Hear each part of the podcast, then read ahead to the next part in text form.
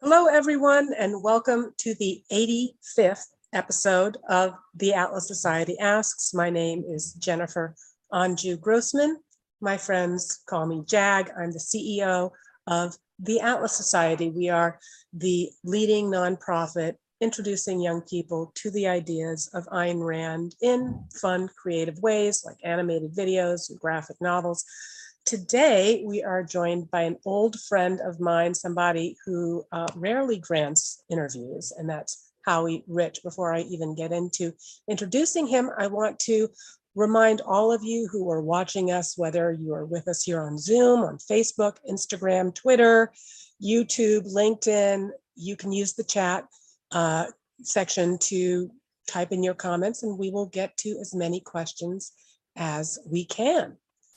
Now, Howie Rich uh, is, of course, the co-founder of U S Term Limits, which supports limits on uh, length of office for officials at the local, state, and federal levels. Um, he is a successful real estate investor who these days and for many, many years has been uh, investing in promoting reform of education, property right protection, and government accountability. Howie, it's great to see you. Good to see you, Jennifer. It's been a while. It has, too long. So, as mentioned, you've been involved uh, in promoting various areas of public policy reform, but most of uh, your work has been devoted to pushing for term limits for elected officials. Term limits, uh, people may not know, have a history stretching back to ancient Athens and Rome. Uh, the United States, of course, passed the twenty-second Amendment to the Constitution back in nineteen fifty-one to limit the presidency to two terms. So um, for the un- uninitiated, what is the political rationale for term limits? Oh, there are a number of them. New faces, new ideas. The longer they're in office, the bigger the spenders they are. There have been studies on that. It's uh, you're, what happens over time, mainly to Republicans. See, Democrats, when they start out, they like government. Maybe they get a little better at it as time goes on, but it's not much of a change amongst Democrats. Republicans, most of them, but not all, start out being free market, small government types. And over time, they get co-opted. And that is the problem. And they, the re-election rates are enormous. They sort of own their seats. And to me, that's the rationale for term limits. Uh, now, you favor term limits of three House terms and two Senate terms. Is that correct? No. Okay. Mm-hmm. Um, and uh, in doing a little bit of research, you uh, argued for them in terms of adverse preselection. I had to look that one up. Um, so maybe if you could help to explain it to us. Uh, and um, it, is it your contention that the very high reelection rates for incumbents, I think uh, you've cited as high as ninety-five percent, um, and the seniority system that Uh, is, are they discouraging qualified new candidates from running? Adverse preselection is an interesting concept. Suppose there's a successful person who thinks, oh, maybe I'll run for the House of Representatives because I want to do something. I want to change something. It could be uh, somebody on the right, somebody on the left. And I want, I want to, I want to, I want to reform. I want to do something. Maybe I want smaller government. Maybe I want lower taxes. Maybe I want to, you know, cut back on regulations or whatever. The problem is, if you don't have term limits and you're a successful person, you say, oh, if I run for office, I have to wait my turn. It's going to take me ten years, twenty years, maybe longer. First, I got to get on the subcommittee, then on the committee, and, you know, I, I'm going to be a junior. You know, it's all based on seniority. It's like a labor union. And so adverse preselection, the way we see it, is that the best people on average don't run. Why would I run facing this thing? I'm going to be a rookie and some political hack is going to control what I do. But if you had real term limits, the three House terms you mentioned, Jennifer, changes the dynamic completely. Now I'm going to run and I, I can do what I was elected to do, whatever that is, and then I'm going to go back to whatever I did before, a doctor, lawyer, you know, you know, entrepreneur or whatever. And so that's the rationale. Whereas we think there's, it's almost like the invisible hand. There are people who should be running who don't run because it's all based on seniority. All right, well, I've got plenty of other questions, but we are starting to um, get some questions that are filtering in from the audience. So I'm going to turn to a couple of those. Uh, Josiah on Twitter is asking, what is uh, Mister Rich's view on revolving door politicians who jump from corporate boards to government positions and vice versa? Well, um, I don't see a revolving door. If somebody wants to, somebody is in whatever, government or private industry, who wants to run for Congress, that's fine. And we don't we don't see anything wrong with that. Um, in fact, probably better off if we had people of that ilk who want to be in Congress for the right reasons. And remember, if they're going to be in Congress for six years in the House, it, it's it, it, it's number one, ends seniority. Seniority system completely goes away. Instead of a a, um, a a system which is really based on sort of union rules, you're going to have a dynamic system. Now, we have term limits on fifteen state legislatures, and they seem to work. We've gotten school choice out of them. Mm-hmm. um, and and the what they do, for example, one example would be Florida.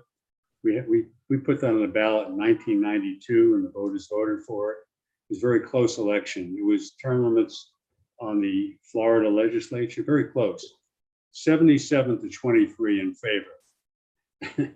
And uh, what they do there is, before the end of one term, they pick the speaker and leadership for the next term. It's eight is enough.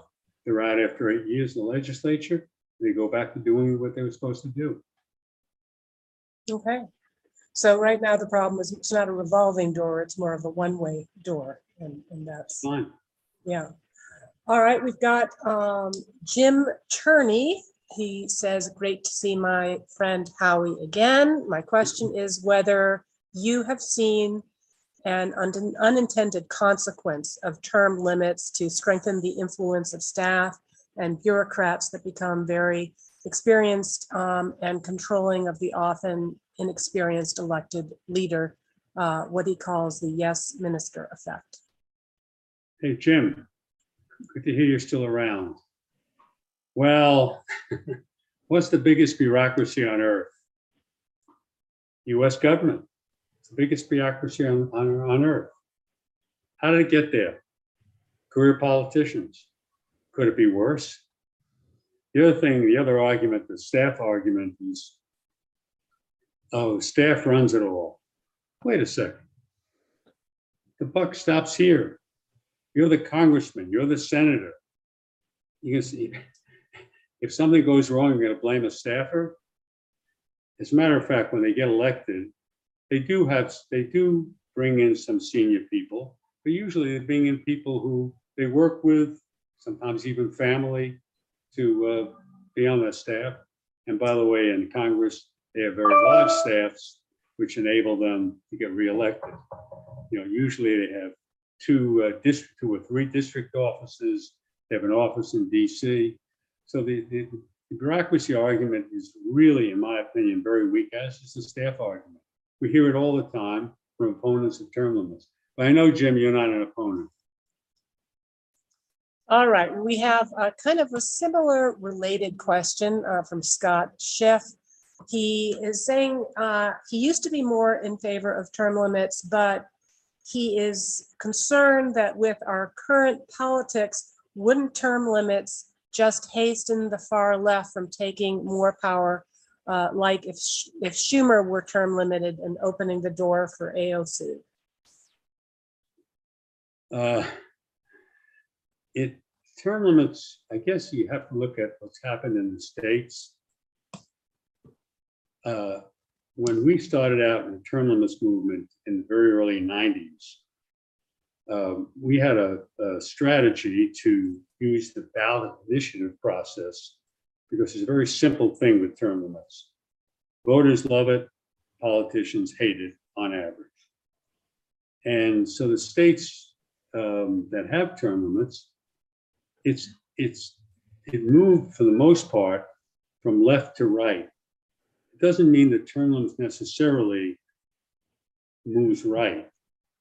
But in, for example, Arkansas in the beginning, no term limits. We came in nineteen ninety-two, got the signatures, put something on the ballot. It won. I think it won sixty to forty in Arkansas. There's very strong opposition. And it swung the legislature from Democrat to Republican. And that occurred in a whole bunch of states. So I don't think there's any argument one way or the other that an A O C would have more strength or, or, or less strength. On the other hand, if you looked at New York City, which is a pretty liberal bastion where I live, uh, um, the city council in New York City is term limited. That was done in the nineties also. Again, ballot initiative. Go to the voters. There, I would say you have a point because it's sort of a liberal jurisdiction. It's moved, New York City has moved to the left somewhat. Interesting. Uh, okay, we've got a question from Bruce Majors. Hey, Bruce. Um, he is asking whether you think term limits would open things up for independent or, or third party candidates. Do you think Uh, do you still think this would be a good outcome? Uh, do you think it is much more likely with term limits that we would end up getting, uh, you know, other parties, independent parties involved in the process? I don't think it cuts one way or the other. Mm-hmm. And the American political system is winner take all. It's not proportional representation like they have in many countries in Europe, whatever. Um, I don't think it cuts one way or the other with respect to third parties. The problem with third parties in the United States is, again, it's winner take all. And if the sense is that this candidate is a really good candidate, but when I go to pull the lever in the voting booth, if I think he or she can't win, I'm not going to vote for him. And we have a lot of evidence of that. All right, we have uh, Jay LaPere, who's the chairman of the board of the Atlas Society, is in the room, and he has uh, two questions. What implications do you see regarding incentives in dealing with special interests uh, if a third of members are not running for re-election? What percentage of the public supports term limits? So, again, two questions. The, the, what is the popularity right now of term limits? And then also special interests. Uh, what would term limits do to their interests? Take the easy one first, which is polling on term limits. There were two polls this year, two national polls on term limits. One was done by McLaughlin. It was just, do you favor term limits on Congress? eighty to ten. Then R M G Research, eighty-two to nine. The numbers have always been high, but they're higher than they've ever been. It's extremely popular. And then when pollsters ask strongly or somewhat, strongly always comes up more than twice as high as somewhat. Also, voters want shorter term limits. When offered the option of three House terms versus six House terms. Always three House terms wins way over two to one. And anything longer than, than six House terms is like zero. Nobody's interested in that. It favors term limits. Special interests, I don't, I don't see any uh, advantage uh, that special interests get for the term limited legislature. If anything, term limited legislators would be more independent and far less likely to be influenced by special interests. And as you know now, again, if you look at the system, special interests definitely have a lot of control. Uh, Warren Holly on Zoom is asking, what about term limits for bureaucrats like Fauci, um, or at a minimum, no union protection for incompetence? Very interesting question. First of all, I don't think we need it, because I think a term limit legislature will handle that much better than the, the uh, career politicians we have today. Um, secondly, we follow, was it Bill Clinton who said, "Kiss, keep it simple, stupid," and we follow that. I mean, there's so many different variations you can come with, come up with. Uh, term limits on the Supreme Court, term limits on the judiciary. What about banning lobbyists? There's all kinds of uh, variations, but we keep it simple. We favor term limits on the House and Senate, period, end of story. And that is what is extremely popular, and that's what we're running with. All right, now you favor uh, a Article five convention to achieve term limits. Um, tell us what that means and, and why you've proposed it. I think to go there, I think I have to give you a little history. Back in the nineties, we started out on term limits. And by the way, Ed Crane, who ran the Cato Institute, was the one who actually got me and some others involved in term limits. Um, we came up with a strategy at the time because we knew that voters favored term limits, but again, politicians are not excited about it. So we, in nineteen ninety-two, decided to place initiatives on state ballots in a whole bunch of states to term limit their own delegations to Congress. So for example, I don't know, Missouri. We put an initiative on the ballot in Missouri that if voters voted for it, and they did, to term limit Missouri's two senators and however many representatives, eight or nine, I think it was at the time. And we, in nineteen ninety-two, we did that in fourteen states. I think, to brag a little bit, it was the most in American history that was ever been done in one uh, election on any one issue. And we were fourteen and oh because voters love term limits, and there was strong opposition. For example, in Michigan, not only did we have Debbie Dingell, the wife of uh, John Dingell, if you remember him, but we had General Motors, Ford, and Chrysler kicking in money, opposing the term limits initiative. But we won them all. We came back in nineteen ninety-four, and we did nine more. So this story doesn't end well, but it's exciting at the moment until you hear the, the end. Okay, so by that point, twenty-three states, the voters in twenty-three states had term limited their own delegations to Congress. And when you think about it, they're going to be term limited, and the other states which don't have the ballot initiative process wouldn't have their legislators term limited. And so they lose out on seniority, and yet they all won because voters love term limits. And we follow the adage unsuccessfully. The Supreme Court follows the election returns. And that's why we did twenty-three states and not two or three states. And we lost a split decision in Arkansas and the Arkansas Supreme Court. We appealed to the United States Supreme Court in the case of U S Term Limits versus Thornton. And in a five four decision, we got the four.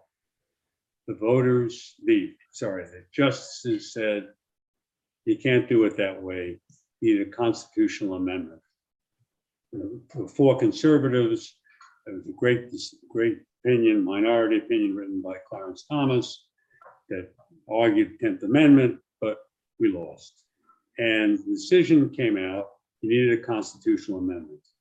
Well, how do you get a constitutional amendment? The way it's always been done is you need two thirds of both houses of Congress to report out the amendment under Article five. And then it gets ratified, if it gets ratified, by three quarters of the states. Not an easy process, hasn't been done many times. Uh, but we thought about it and we said, oh, so we're going to get Congress without enormous pressure to term limit themselves? I don't think so. so. So the founders, in their infinite wisdom, came up with a second method. Under Article five, the Constitution, if two-thirds of the states call for a convention limited to the subject of term limits on Congress, it gets ratified the same way. The same way as if it had come out of, um, of Congress itself. And so that's the route we've gone. We've started. Only four states have done it so far: Florida, Alabama, Missouri, and just pretty recently, West Virginia. We got one legislative house in five states.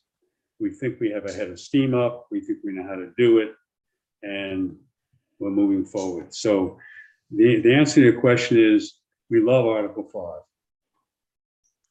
Fascinating. Okay, we have another question here from uh, Jay LaPere, asking if you have any thoughts on the implications of ranked choice voting. I've never been an, an advocate. Um, I, I don't feel strongly about it, really. It sort of brings it toward the center, and I'm, you know, I'm, I'm a libertarian, and I don't want to move politics toward the center.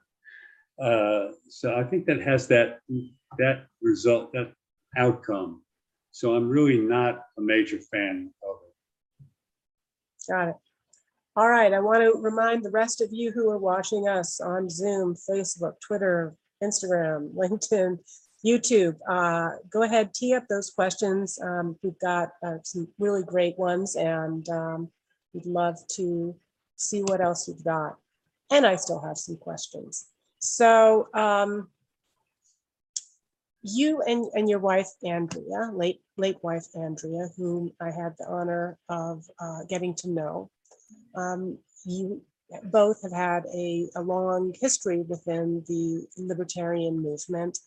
Um, and Andrea in particular uh, played a role in the founding of the Atlas Society. For many, many years, of course, she was president of Laissez-faire Books and hosted the Laissez-faire Supper Club, uh, when which she invited philosopher David Kelly to address back in nineteen eighty-eight. Um, for better or for worse, uh, that speech uh, really exposed the rigidity and, and dogmatism of the orthodox objectivist um, establishment at the time, and inspired David to uh, found his own organization, uh, which is, of course, the one which evolved into the Atlas Society, which I'm privileged to lead today.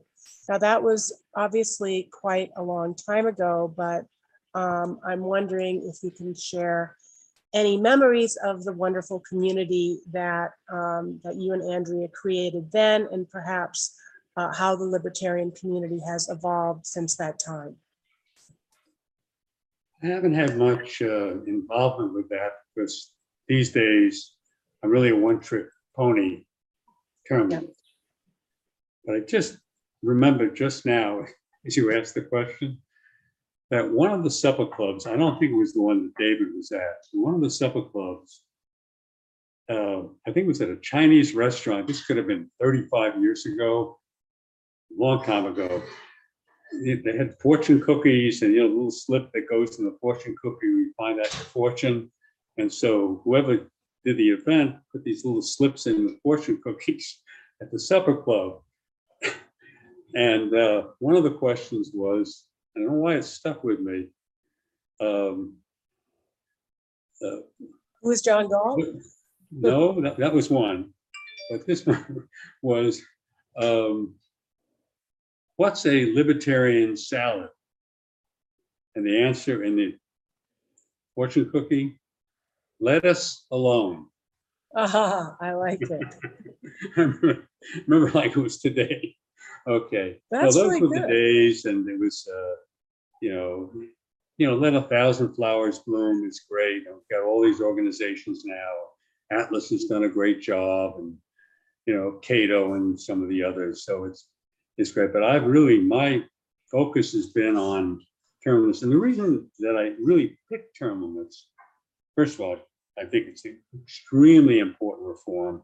I think it really can really change things in the United States, is that there were so many ideas that probably all of us, or most of us, could agree on. Like, I don't like raising the minimum wage. I mean, you know, we're all gonna agree on all this stuff, but fighting that one, you're knocking your head against the wall. We have one here, I don't know how this happens, that is extremely popular, term limits on Congress. There are all kinds of motivations for that. But it's one that is popular, and we think we can get there. Well, so tell us a little bit about uh, U S term limits and the work. I know there's a pledge. What, uh, what are the priorities, and and how can people get involved? It's a political, it's a political strategy. The market here are state legislators, because we have to get convention calls out of state legislatures. So what we do is, in campaign season, when they're running in primaries, it could be a Republican primary, it could be a Democratic primary, or in general elections, where there is an election that's at all competitive, we play. We ask all the candidates, we have a team of people who do this, to sign a term limits pledge that they would sponsor and vote for an Article five convention call limited to term limits on Congress. And we're pretty successful at that. And in some races, sometimes there are open seat races where there are multiple candidates. That's the other thing that term limits does, it creates far more competition. Um, what we find is one candidate may sign, let's suppose the other candidate doesn't sign. We play. We play, these are usually state legislative districts in small states. We don't play in California, because remember, under Article five, you just need thirty-four states to move toward a convention. So South Dakota is as good as California for this purpose. And districts in South Dakota are very small and very inexpensive to play in. So what we'll do is direct mail, maybe a half a dozen direct mail pieces, praising the one candidate who signed the term limits pledge and going negative on the candidate or candidates who did not. Um, and we'll also do digital impressions, no T V in these districts, doesn't make any sense, they're small districts. We have a great track record because it's an extremely popular issue. And in state legislative elections, there's not much going on. And if you introduce this issue of term limits, which everybody favors, it moves the ball. Got it. We got another great question here from Fred Young, asking something that was on my mind. How many incumbent congressmen support term limits? Fred, that was a softball question. Okay. Um, there's a bill in the House of Representatives, H J R twelve, and Ralph Norman from South Carolina is the sponsor. There are seventy-seven incumbent congressmen on it, uh, one Democrat, seventy-six Republicans. It's for three House, two Senate terms. And in the Senate, Ted Cruz is the sponsor of the same bill, three House, two Senate terms. There are sixteen senators on it, all Republicans. And this grows in every cycle. Um, if it's seventy-seven now, I don't recall the number in the last Congress, but it's probably in the fifties. We think we may get in the House to over one hundred, slightly over one hundred in this cycle. And the way we do that, I don't want to confuse everybody about the pledges, but the state legislative pledge is one thing I mentioned. We have a congressional pledge. And this one says, I pledge to co-sponsor and vote for a term limits amendment for three House and two Senate terms. And then it has these four words, and no longer limit. And the reason for that is that it's divide and conquer. If I favor three terms and you favor four terms, and somebody favors six terms, maybe somebody favors nine terms, you can never get to two thirds in, in Congress. So we've stuck to this. And of the seventy-seven uh, members, I think seventy-three of them have signed the U S Term Limits Pledge, and we hold them to it. There were a couple of congressmen who had signed the pledge six or eight years ago, got on the bill, Republicans, and then were approached and they didn't get on the bill in this last Congress. And so we held their feet to the fire. We put up billboards, we did digital, we even laid in T V, we didn't have to run it because they got on the bill.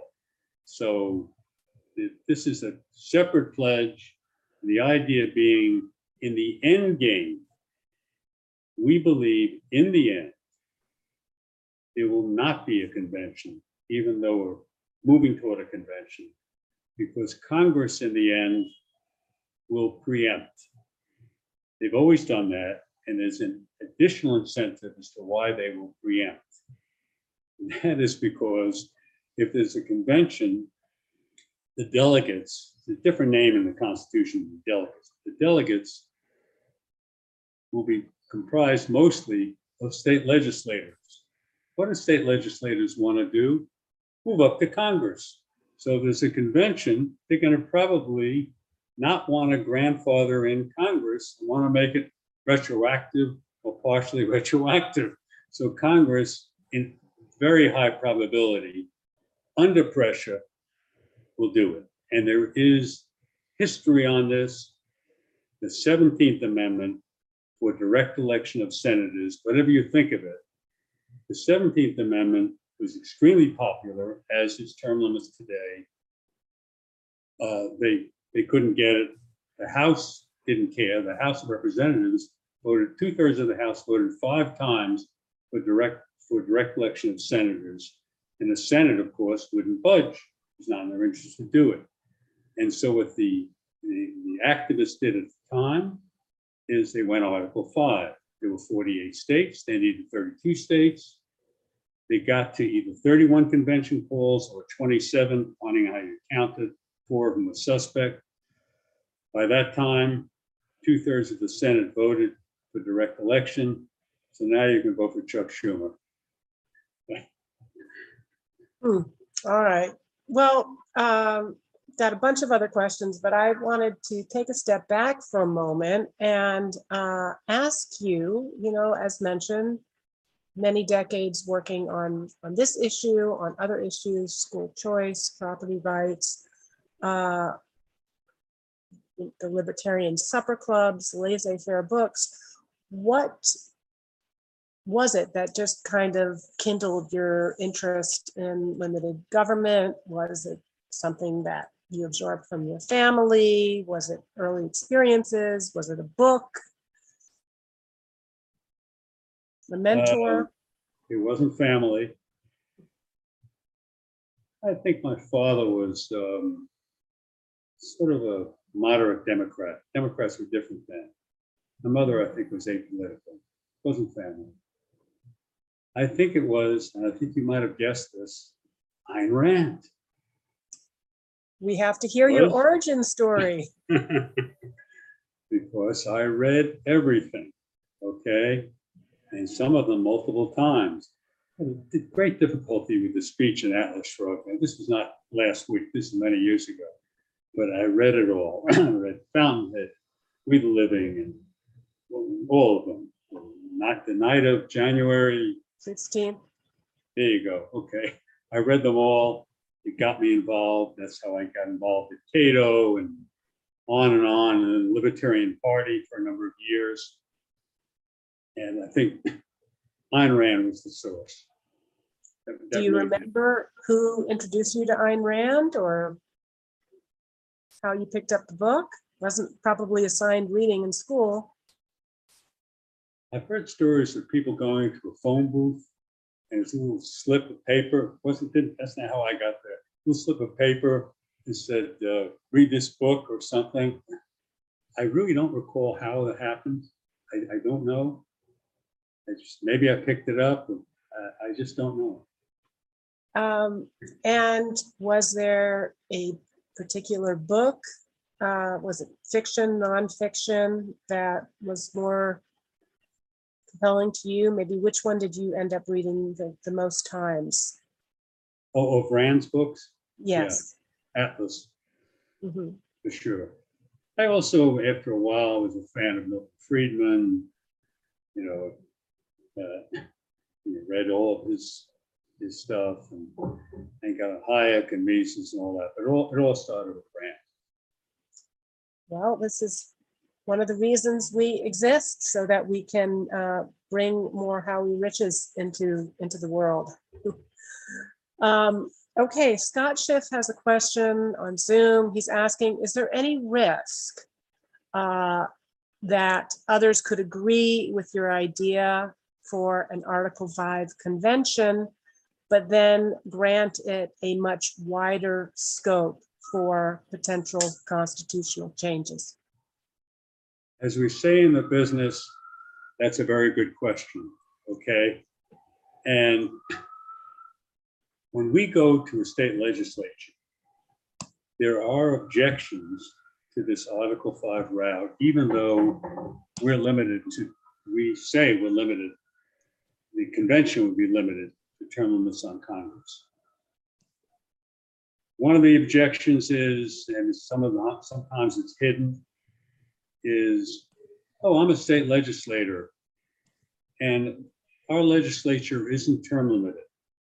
So, won't I look disingenuous if I vote for this Article five convention call? And we have polling that shows the big enchilada is Congress. And again, it always starts with an eight, like eighty percent. If you knew your uh, state legislator uh, was not term limited, but he favored term limits on Congress, you're more or less likely to vote for him, very, very high.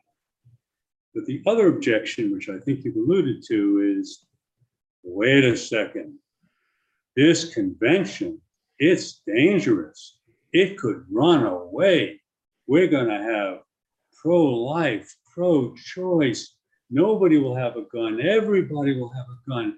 The sky is falling. It's a constitutional convention. Boy, it's scary. Well, that's the main objection. And we think it is extremely weak. If, if anybody thinks about it, we think it's very weak. They have to think about it. Some people don't think, okay? And so it goes like this. And under Article five, if you read it, look at the Constitution. It is, nowhere does it say constitutional convention. It's called a convention for proposing amendments. And every one of our convention calls is limited to term limits on the U S House of Representatives and the U S Senate. That's it. And then there's a court system. Well, that's one control.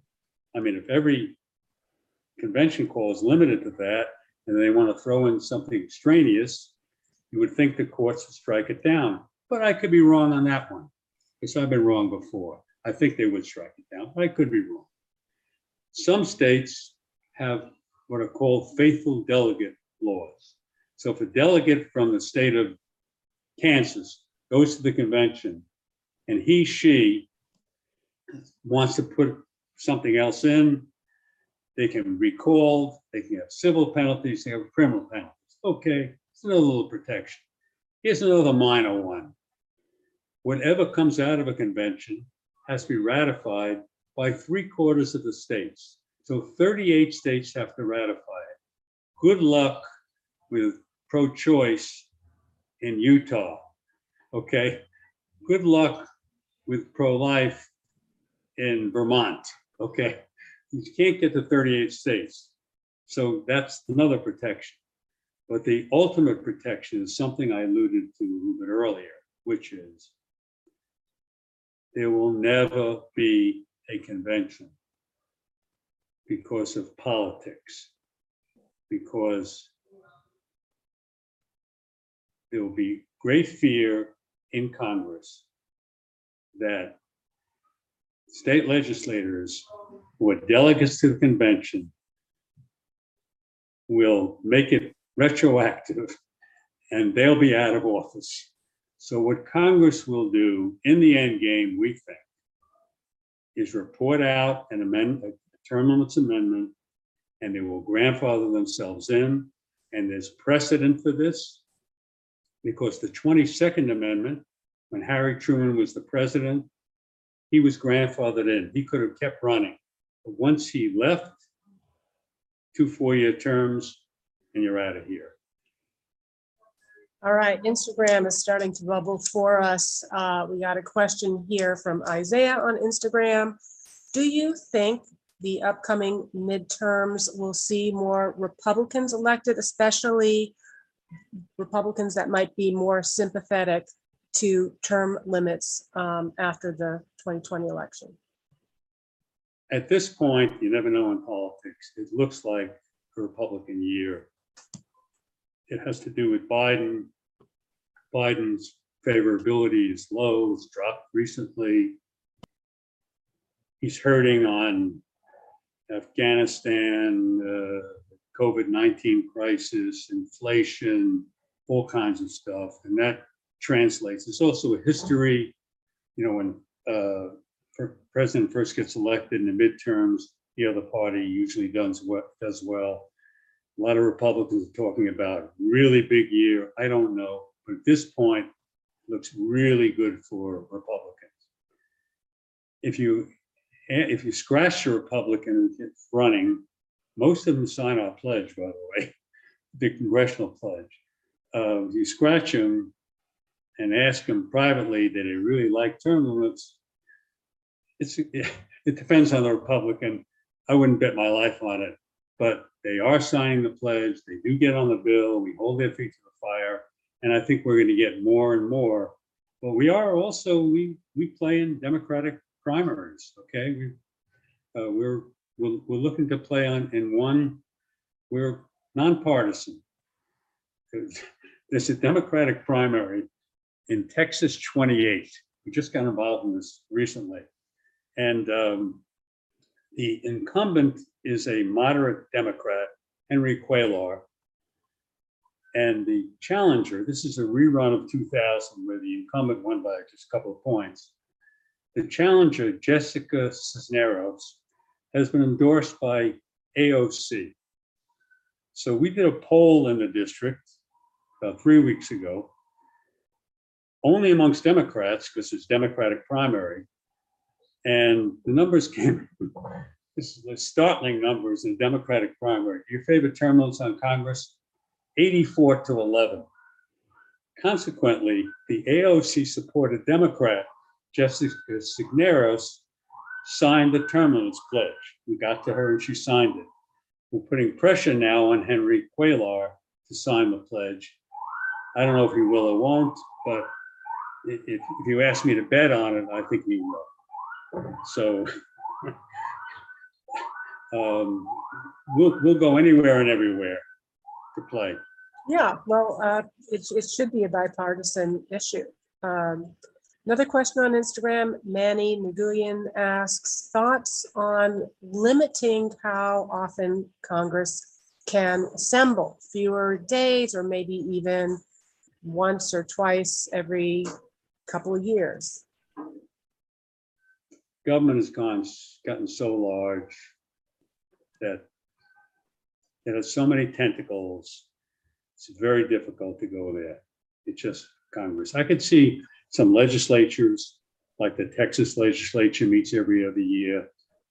Many, many legislatures are part-time, but Congress, it would just be very difficult to do that. Mm-hmm. Mm-hmm. Olivia G. Small, if, I, if we had smaller government, I'd be a strong advocate of that.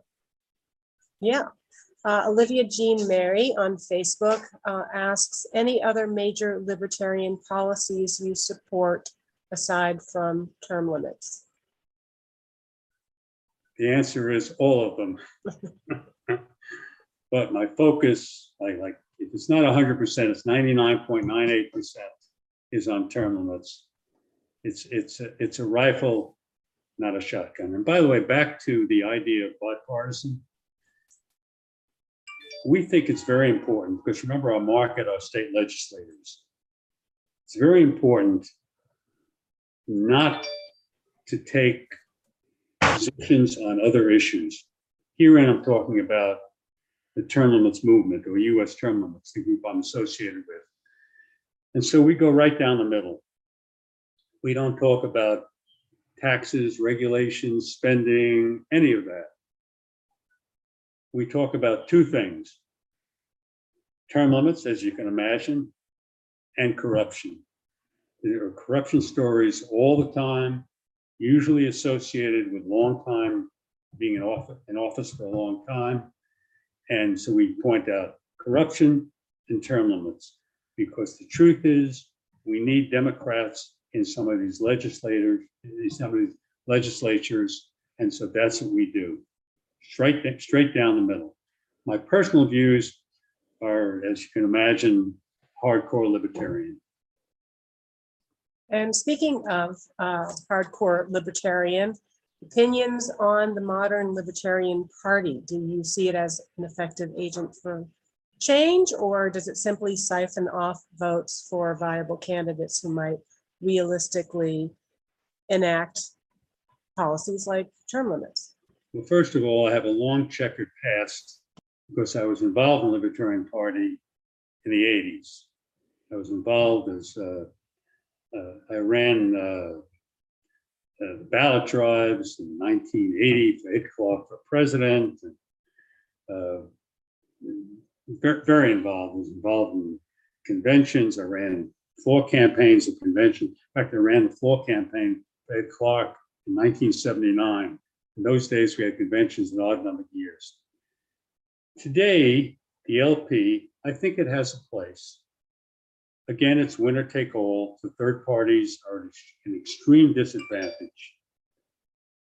But I think it has a place. And I don't think it really,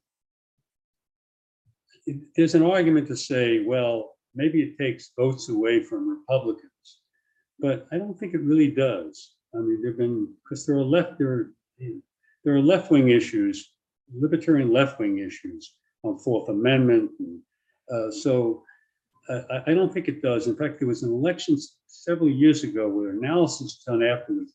I think it was a Virginia election, and I can't recall the, the name of the, um, the, the L P candidate who ran. And afterwards, there was an analysis, and it didn't seem to, he took votes from the Democrat and from the Republican both. So I, I don't think it, it, it hurts. And I think it's a good thing that the party is around.